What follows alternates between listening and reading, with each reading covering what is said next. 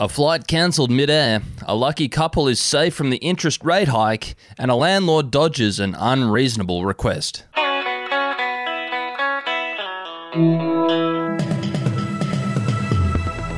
Hey, I'm Effie Bateman, and this is your Daily Betoota for Wednesday, the 6th of July.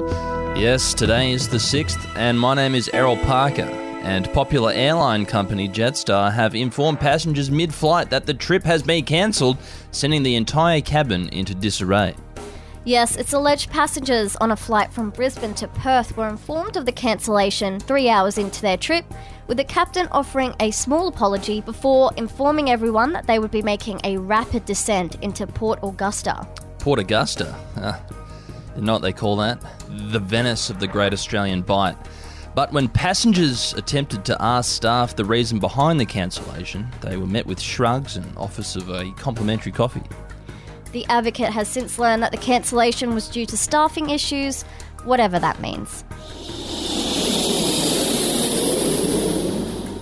And up next, home owning 20 somethings in Europe are relieved to hear that the Bank of Mum and Dad won't be passing the hike on. Mm, despite the Reserve Bank of Australia lifting the cash rate by another 50 basis points yesterday, the mortgage holders were informed by their lender, the Bank of Mum and Dad, that everything would be okay.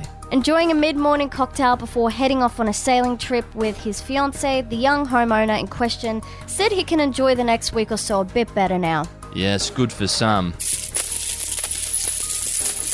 And now for someone who is not so lucky, and some local tenants have agreed to a 25% hike in the rent if the landlord will just fix the giant hole in the roof. Yes, Betoota landlords and property investors are beginning to feel the pinch this winter as the Reserve Bank steps up the war on inflation with yet another interest rate hike yesterday. One such landlord in Betoota Heights has used this rates hike as an excuse to raise the rent a whopping 25%, though tenants will only agree to that on one condition.